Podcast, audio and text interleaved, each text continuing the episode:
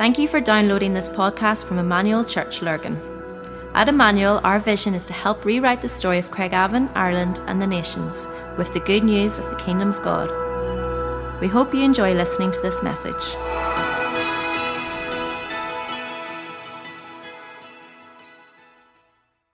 Um, it's good to be with you. Um, I had a bit of a marathon there because um, we did the first service and then we did Believe and Belonging, so I had to go up and do 30 minutes up the stairs there, so that's why I missed the worship of the second service. So my voice cracks, um, uh, but it's good to be here. It's good to be um, with you. Um, we a bit of a change today in that um, I was actually looking at my notes, and this is the tenth time I've spoke on this subject, following Jesus in all of life. So this is my tenth Sunday morning on this subject. There's been others in between, but this is my tenth talk on it. And, and, and all of the ten talks that I've done up to now are all about us. They're all about what we need to do. How can we get set free? How can we finding our right standing in God? It's all about identity and about sonship and daughtership and all of that.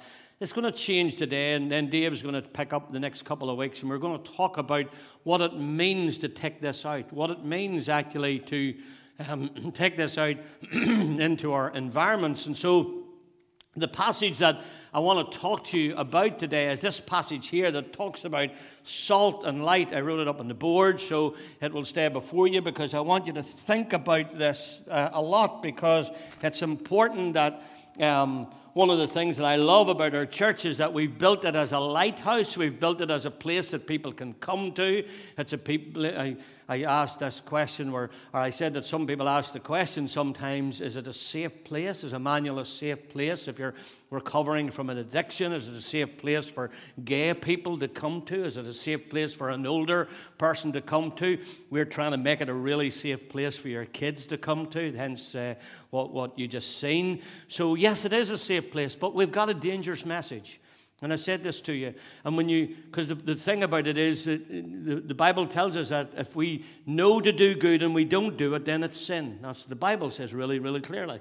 And so we are a safe place with a dangerous message. And so we don't pander to that. And so it's important and we, we want to be a light, a place where people can come. But sometimes we, there, there's an idea that we can lose our saltiness, as it says here. You are the salt of the earth, but if the salt loses its saltiness, how can it be made salty again? All right? He says it's no longer good for anything except to be thrown out and trampled underfoot. And then he goes on to talk about the light and how you're not supposed to hide it under a, a bowl or anything like that.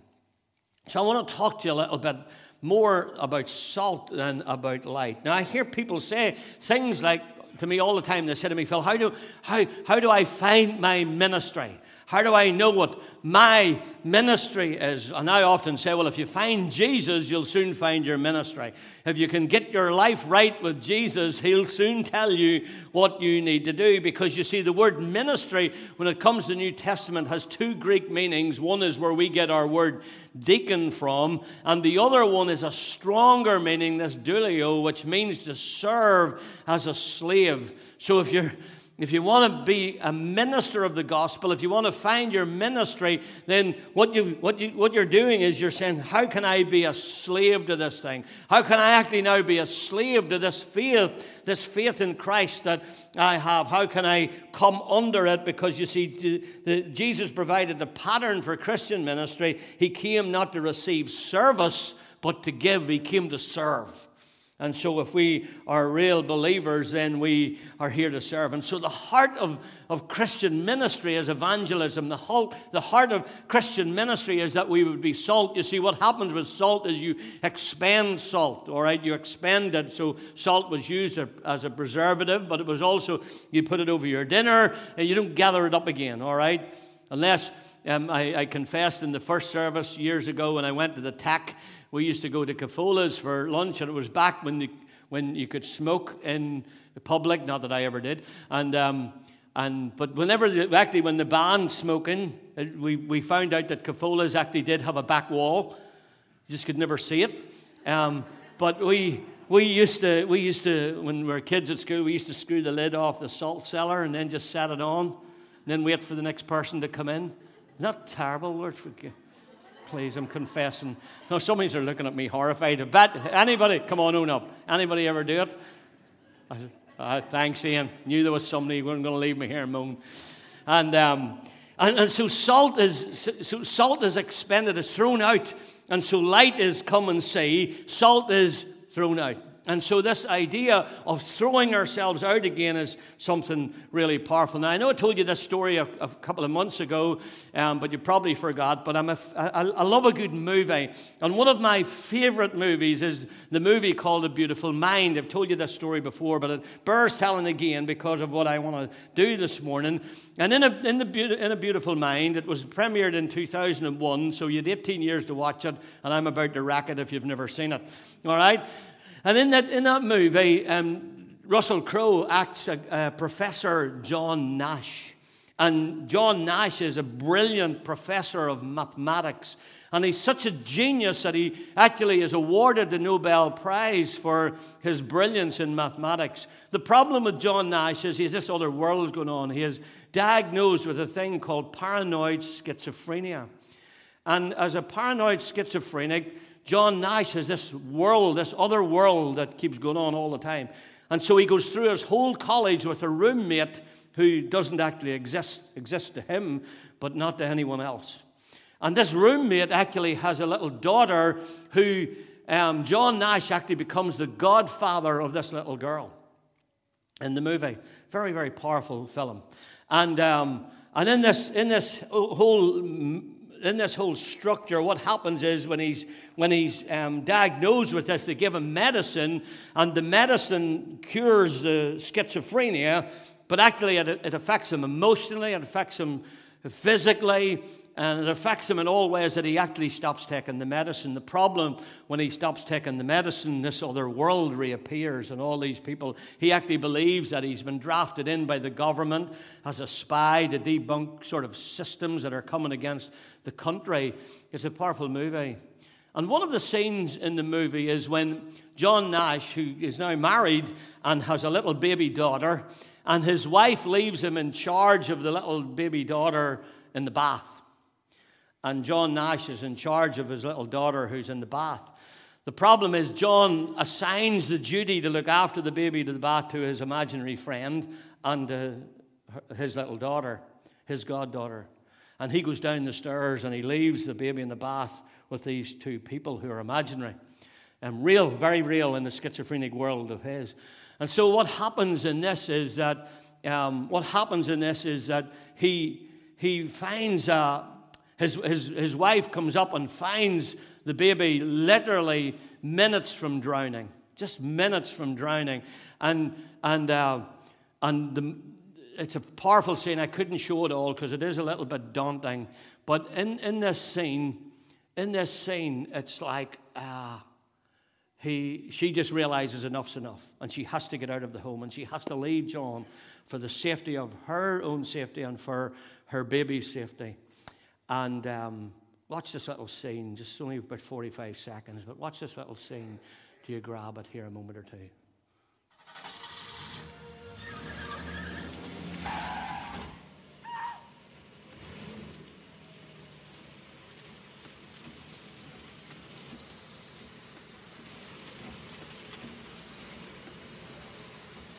She never gets old. Marcy can't be real. She never gets old.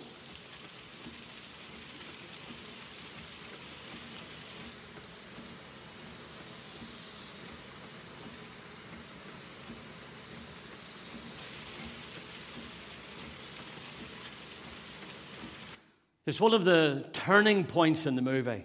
It's one of the actual turning points in the movie where his realization is this little girl in the scene that just um, uh, precedes that, she grabs his hand in the middle of a violent storm with two or three of these imaginary people. This wee girl grabs his hand, and it's quite disturbing, and that's why I didn't show it all.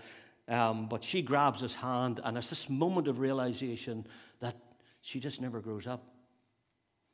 She never grows up. And I wonder sometimes, because I hear people say to me, people say this to me sometimes, you know, Phil, it's hard to get to know people in church now because it's growing. And, and, and some people even say, you know, I, I feel I'm struggling and I'd, I'd, I'd, I'd rather be part of something smaller. And I get that to a point, but there's a bit of it really annoys me as well.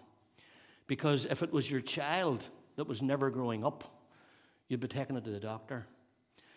If it was never expanding and never growing and never going anywhere, anything that's healthy grows. And so it's important our church grows. And it's important we work hard. I've just come down from Believing and Belonging where I talk to them about family.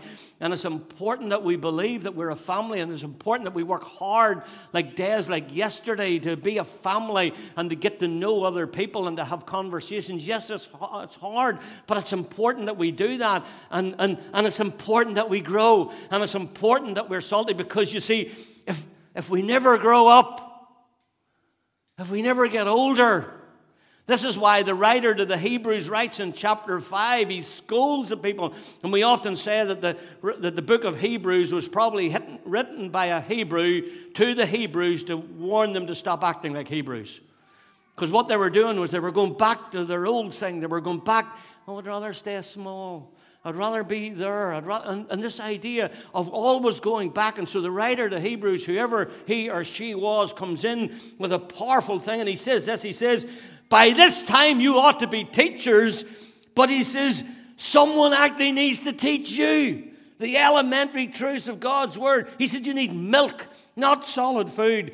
Anyone who lives in milk is still an infant, and they're not acquainted with the teaching about righteousness. And so, so the writer to Hebrews is scolding the church for not growing up. He's scolding the church for staying small. He's scolding the church for having this batten the hatches in mentality and us four and no more, and that's not letting anybody sit in our seats and rock the boat. He's scolding about that. He said, No, that's not the way it should be. We need to grow. And so, this idea that we actually need to think differently, we need to start thinking like um, Jesus thinks. And so this is what he says. Sorry, I wanted it all on the screen. Let me just read through it with you in Philippians 2. Paul's writing, and he said, Therefore, if you have any encouragement from being united with Christ, if any comfort from his love, if any common sharing in his spirit, if any tenderness and compassion, then make my joy complete and be like minded.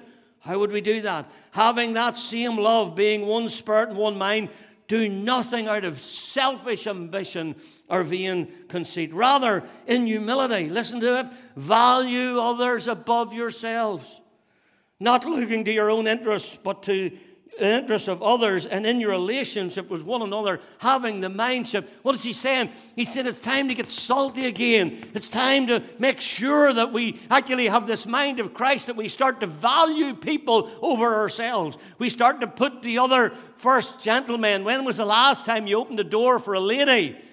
It's really important. We do things like that as men. But ladies, it's so important to value others. And so I say to people all the time, you want to sort your own issues out?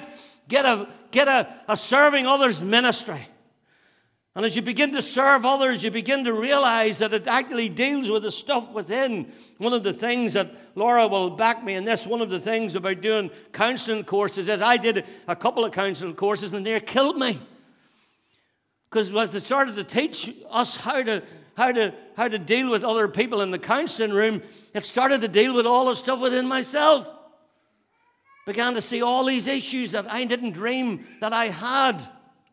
And so, in this idea Mark 1 tells us this, that Mark 1.35 reminds us that Jesus got up early in the morning and he went up and he spent time with the Father. Now that's a really good idea. And I know loads of people, self included, needs to do more of that. We need to climb the mountain and we need to spend some time with Jesus. But here's the truth. Here's the truth. I also know lo- loads of people, and they do my head in, sorry to be so blunt, but that need to come down the mountain.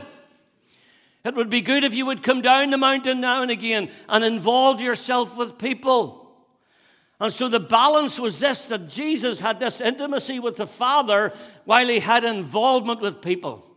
And that's the key. And that's what the New Testament's all about. It's about going up and spending time with the Father. It's about coming down and doing what He tells you and involving yourself with people. And Jesus had that balance. That's what He done. And so, so uh, this, this idea of, I call it the spiral down of Philippians 2, where even though he had the right to be God, he says that have the same mind. Uh, it finishes off there with saying, having the same mind as Christ Jesus. What it continues on to say after that is that, that Jesus was in the very nature of God, that he didn't think equality with God was something to use for his advantage, the NIV puts it. Rather, he made himself nothing and became a servant to all. That's the mind of Jesus. And so, if we want to know the, the mind of Jesus, we just have to open John 13 and read the first 10 verses, and we'll find Jesus grabbing a towel, not a title. We'll find him grabbing a towel and getting his disciples and washing their feet and encouraging them to do the same. This was the God of Sinai. This was the God of Sinai introducing us to the church which was to be his body. And of course, the body does what the head tells it. Rodney won't mind me saying, but Rodney fell off a horse many, many years ago, damaged his spine. And the problem with the disconnect is the, the, the body then doesn't do what the, what, the, what the brain's telling it to do through the damage. Sometimes we've just We've allowed something to disconnect the body from the head. And the Bible tells us, and we're believing for healing every week, we're believing for healing. And Rodney is too, and Karen, which is so beautiful. And I love their faith, and I love what they do and what they carry in this church. But there's something about this idea. And so, what we have on TV at the minute, we have this thing called reality TV. I, it, it does my head in that big house thing and all, Big Brother or whatever it is. Honestly, it's just cheap nonsense. And, um, and, and what it is, is these cameras in the house and they watch people, everything but going to the loo, honest to goodness. And, um, but you know, I, I, tend to think they get the idea from the New Testament because in the life of Jesus, there was four cameras. They were called Matthew, Mark, Luke, and John. And these four cameras give us this viewpoint into the life of Jesus. And this is one of the reasons I love the Gospels. I read the Gospels I'm sure 10, 20 times every year. I just, wherever else I'm reading, I just read through the Gospels because they open me up to the life of Jesus. I see how he responded to the poor. I see what, he ha- what happened when he went to a wedding. I see what happened when he went to a funeral. I love what, what he does when he comes in touch with the poor and the needy. And so what happens is we, we get the idea to see who God is because Jesus said to Philip, Philip said to Jesus one day, Show us the Father. And Jesus said, Philip, do you not get it? He that has seen me has seen the Father. So if you watch the life of Jesus, you see exactly what the church should be. So if I were to get you to call out um, some of the things that you see in the life of Jesus, you would shout out words like love, you would shout words like sacrificial, you would shout words like selflessness, you would shout words like humility and compassion. Those are words that are that all uh, identify Jesus in the Gospels. But then, if I were to say to you, shout out words that, that, that you see in the church today, you might shout out words like consumerism. You might shout out, uh, not open it up in case you say something really bad. You might shout out unfriendly. You might shout out um, commercialized. I don't know what you would do, or shallow. But, but the problem is, we, the church has become opposite to what Jesus is. And we're supposed to have the same mind as Jesus. And so so, could this be the reason why the church is not attracting people the way it is? And so, what I'm going to do, I'm going to give you three principles, three really, really simple principles that you could take into your business tomorrow, that you could take into your school tomorrow, that you could take into any work environment. Um, three really simple principles that I see at the work at work in the life of Jesus when I read the Gospels. All right. So, principle one. Here we go. Principle one. Jesus came to where they were. Simple. Simple. I love the way the Passion, the New Passion Translation puts this. And so the living expression became a man and lived amongst us. That living expression of the God he had, God had become man and lived amongst us. He came to where they were. When the veil was torn in two, when Jesus died in Calvary, it wasn't just so we could go into the Holy of Holies. It was actually so he could come out as well. He could come out and live amongst us, live in us, Christ in us, the hope of glory, Paul could say. And the thing is that I've noticed is that people move, cultures move, and we see this in our clothes. If you keep your clothes long enough, they'll come into fashion. Some of you are saying, Phil, see, you haven't caught that on yet. But, um, uh, but, but the problem is, culture, what, what I find is that culture sometimes moves at 100 miles an hour, and the church moves at 10 miles an hour. I could never figure out why, why I grew up in a, in a church very like this that wanted to, the, the people wanted to live in the best houses, they wanted to drive the latest cars, they wanted to go on the nicest holidays, but when it came to church, they wanted to go back 200 years. Can't figure that out. And so we need to move. We need to move with the times. This is, and, and we need to think about where people are. And this is why I love this church. I love the church. I love the staff in this church that, that I think understand how to be culturally relevant in our town and in these times. And so the, the first principle is you need to know where people are because Jesus came to where the people were. Second principle was Jesus engaged with people wherever he went. I love this the woman of Samaria, he engaged her. Actually, he said to his disciples who were heading off to McDonald's to get lunch, they said to him, he, he, This is what Jesus said. He says, Guys, I have food that you know nothing about. He called this food, this was, this was his bread and butter. Bringing people to himself was his bread. He called it his food. He says, I have food that you know nothing about. And so, this idea of he engaged, and he just took a risk and asked her a question Can you give me a drink? And, and, and just the story went on. He did it with Zacchaeus. He helped him belong before he ever believed. He made him feel like he took part of something. This, this idea, Philip the evangelist in Acts chapter 8 walked alongside a, a chariot where an African man was, when the gospel hadn't reached Africa at this time, and this African man, this Ethiopian eunuch's riding along in his, in his chariot reading, reading Isaiah 53. And, and Philip just asked a simple question Do you understand what you're reading? And the guy says, How could I unless somebody explains it to me? And Philip says, I'm your man. It's incredible, isn't it? He just, he just took these principles and, and, hey, bingo, the gospel's in Africa. Imagine just through one conversation. And then the third simple principle is Jesus took people to where they needed to go, even though they didn't know it at the time. Listen to the Samaritan woman's testimony. She said, Come see a man who told me everything ever I done. Is this not the Christ? This is what Jesus talked about all through the Gospels. This is what he was talking about. These three principles when he talked about the story in Luke chapter 10 of the Good Samaritan. This is what he said. This Good Samaritan just came to where the guy was Instead of like the others who passed by, he got off his horse or off his donkey, got down, and he engaged and he helped and he poured in the oil and the wine. We used to sing it in Sunday school. And then he lifts him onto his own beast and he brings him to where he wants him to be. That is the story of the gospel. But some people say, but Phil, what if they don't want to hear? My response to this have we earned the right to be heard? Have we engaged? Or are we so tied into our little pet passages and our little spiritual repertoires and our little cliches that by the time we get to the end, and the people are over the hill and far away? And so there's this idea about understanding how to tell the story, how to tell your own story. Every single one of you who know Jesus in here have a story.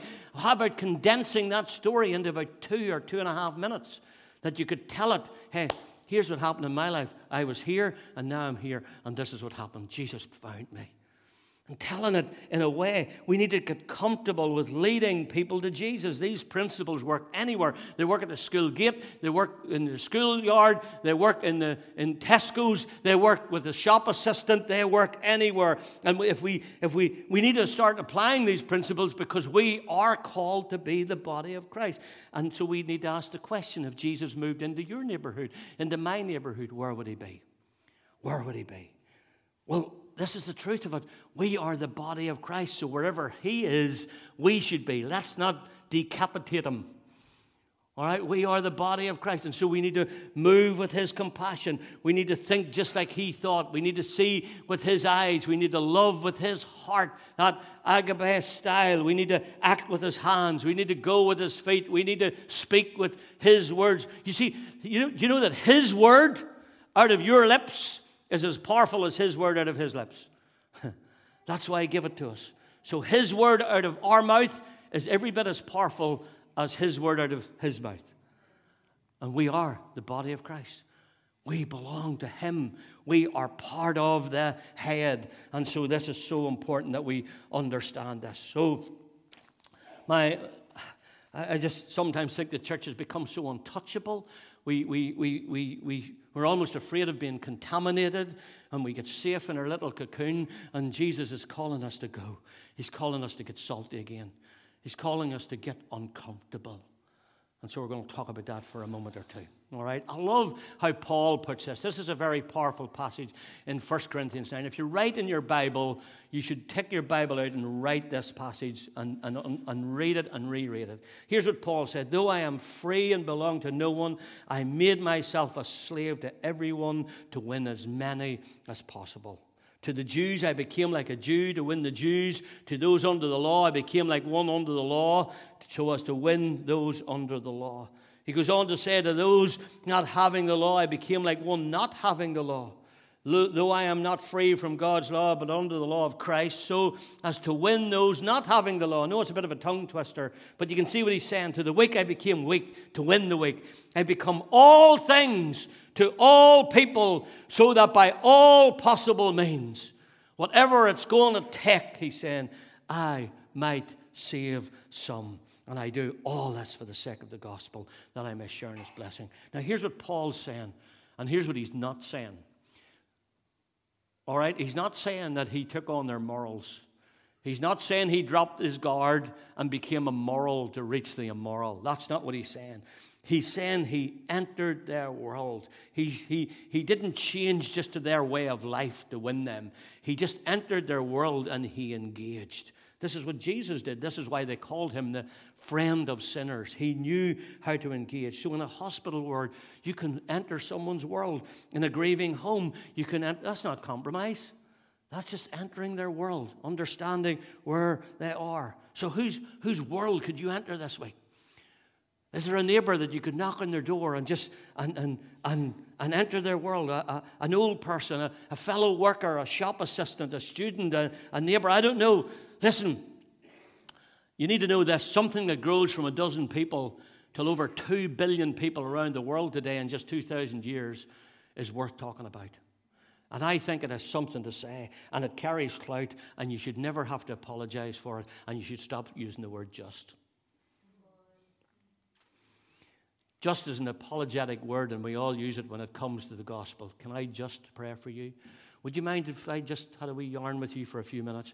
And so we're on the back foot right away. We're always apologizing for our message. You don't need to apologize for this message. This message changes the world. This message can redeem every lost soul from hell. We don't need to uh, we don't need to apologize for this because here's the truth of it. This is backed by prayer. It's backed by every prayer of the gospel. It is the priority of the gospel. It is Holy Spirit directed. It is um, uh, accompanied by specific planning. It is satanically opposed. You need to get used to that. It focuses on both groups and individuals. It's accompanied by a demonstration of power and it's strategically mobile. It will change the world if we let it. And so here we are at the turn of this 20th century. Um, uh, at the turn of the 20th century, we had about one and a half billion. I have a slide here now. I know it's quite small, but you can see some of the growth. If you can go to the middle of the bottom, you'll see 1900. In 1900, there were just over a billion people alive on planet Earth. You can see what's happened in the Asian population, the African population, which is the blue. Um, right up now, that's actually 2016. Now it's almost 8 billion people alive on planet Earth. And you can see the phenomenal growth. And I have this idea every time I see stuff like this, I just believe that God's populating the earth to populate heaven. And so, of that 7.8 billion people, 2 billion of them call themselves Christ followers today. It's incredible. Absolutely incredible. And so we're backed by that. We have this incredible thing. And here's the thing here's the thing. Even if this week you just told one person, one person, one impact, one investment can have huge impact in the kingdom. Now, here's, I picked this up off, the, off Facebook a, a few months ago, and I knew I'd use it sometime, so here goes. Listen to this. This, this is a guy called Edward Kimball. Edward Kimball was a Sunday school teacher back in the early mid 1800s. All right? Simple Sunday school teacher. Um, one day, while he's teaching class, a guy 17 year old orphan walks into his classroom and um, he's caught by him, but he's teaching his class. And before the class is over, this boy leaves, gets up and leaves. Edward Kimball is so broken by, about it, he, he falls to his knees and he says, God, I, I didn't want that boy to leave. Something caught me about him. And he started to fast and pray that God would, would let him meet this boy again. He goes into a store downtown Chicago, he goes into a shoe shop a few weeks later, and this boy here, this boy is the assistant in the shoe shop. And he leads this boy to Jesus. And, and this boy would later say it was the first time anybody had ever told him in a shoe shop, the first time anybody had ever told him that he had a soul. The boy he led to Jesus was known as D.L. Moody. D.L. Moody became known as the Prince of pre- Preachers. He, he is noted to, he's the most renowned preacher of all time, right even to present date. All right? He's noted to have preached to over 100 million people in his lifetime. That was before any sort of social media or anything. That's pretty incredible. One of his converts, one of D.L. Moody's converts, was this guy known as F.B. Meyer. F.B. Meyer became one of the greatest theologians that we have ever, ever had. He wrote 75 theological books. All right, he was a giant in this. His crusades would target um, alcoholism and prostitution. And they would tell us that in the story that after he, F.B. Meyer did one of his crusades, when the, when, the, when the stadium would empty, there was literally, there would be hundreds, if not thousands, of bottles of liquor all over the floor. People would just get up and leave it, redeemed, set free.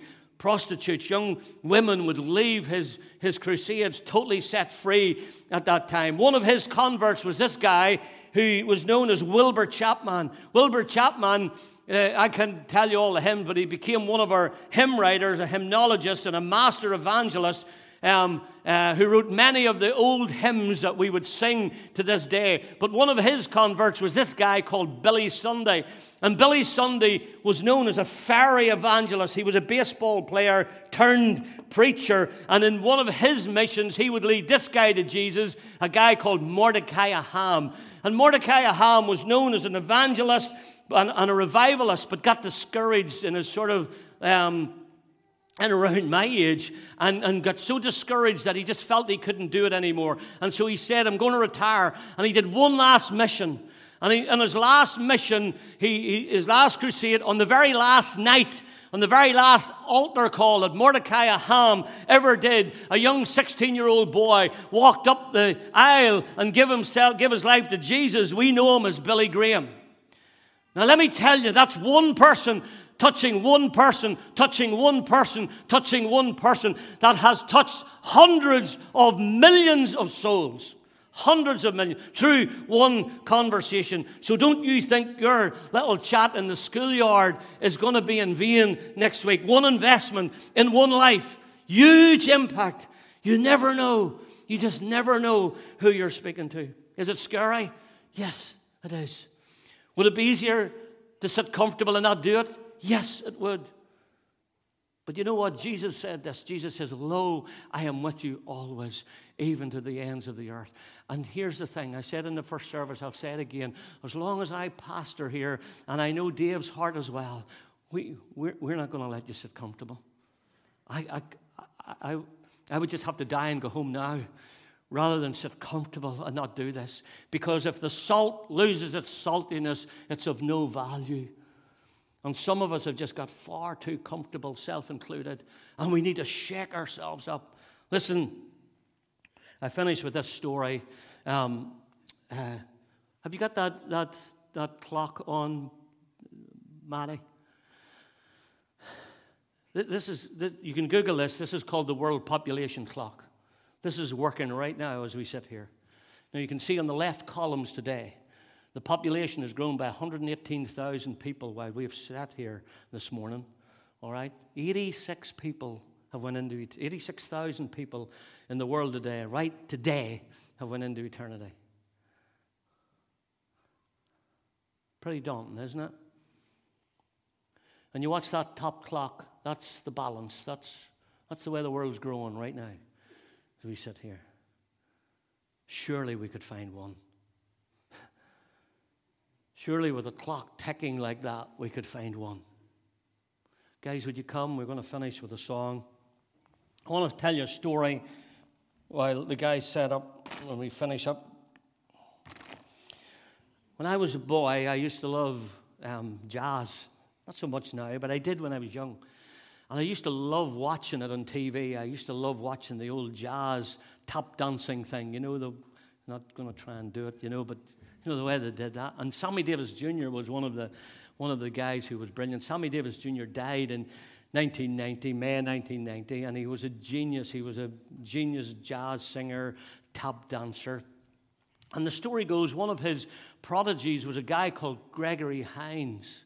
And Gregory Hines was one of the guys, he died in 2000, but he was one of the guys who Sammy Davis Jr. sort of would have passed his legacy on to.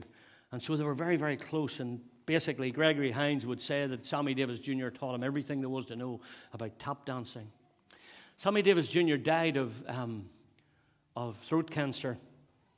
And the story's told that on his deathbed, literally hours from his death, hours before he died, Gregory Hines went into the ward they had lifted Sammy out into the chair and he was dripped up and he had these drips in him and he was in the chair, feeble, very feeble in his last hours before he would die. And when he, Gregory came into the, into the room, he looked up at him and he gave a big smile just to see his prodigy, to see his sort of son in that jazz industry standing before him. And the story goes that he, he, he, tried to lever himself up out of the chair, and the nurse tried to push him back into the chair. No, you can't do this. And he pushed her out of the road, and he, and he, and he very, very feebly got to his feet. And he pulled the two drips out of his arm, like this here, and he walked towards Gregory Hines. And he did this. He, he holding onto the side of the bed, he tried to do a little tap dance as feeble as he could, as feeble as he could. And then he went like this. He looked at Gregor and he went like this.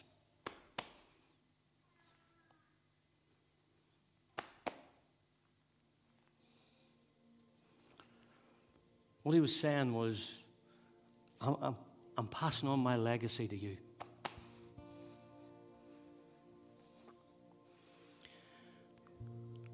Two thousand years ago, Jesus stood on the shores just at his ascension with his disciples, and he looked at his resurrected body that still bore the nail prints, that still bore the scar in the side. And he looked at those men and women and he went,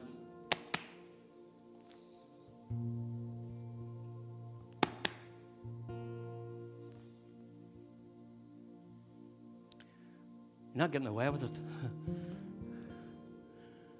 He was passing on a legacy. Saying, All authority has been given to me.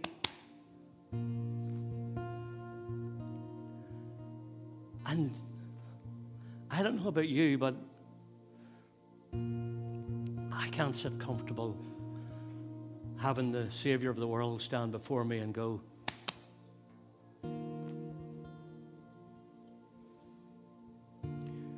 can't sit comfortable with the leprosy mission, Joanne, when the Savior of the world is commissioned. It's beautiful. Every art and part of who we are. David, into the field that you're in in journalism. It's just school teachers, all you school teachers in here, businessmen, businesswomen, not just for the church He's passing on a legacy.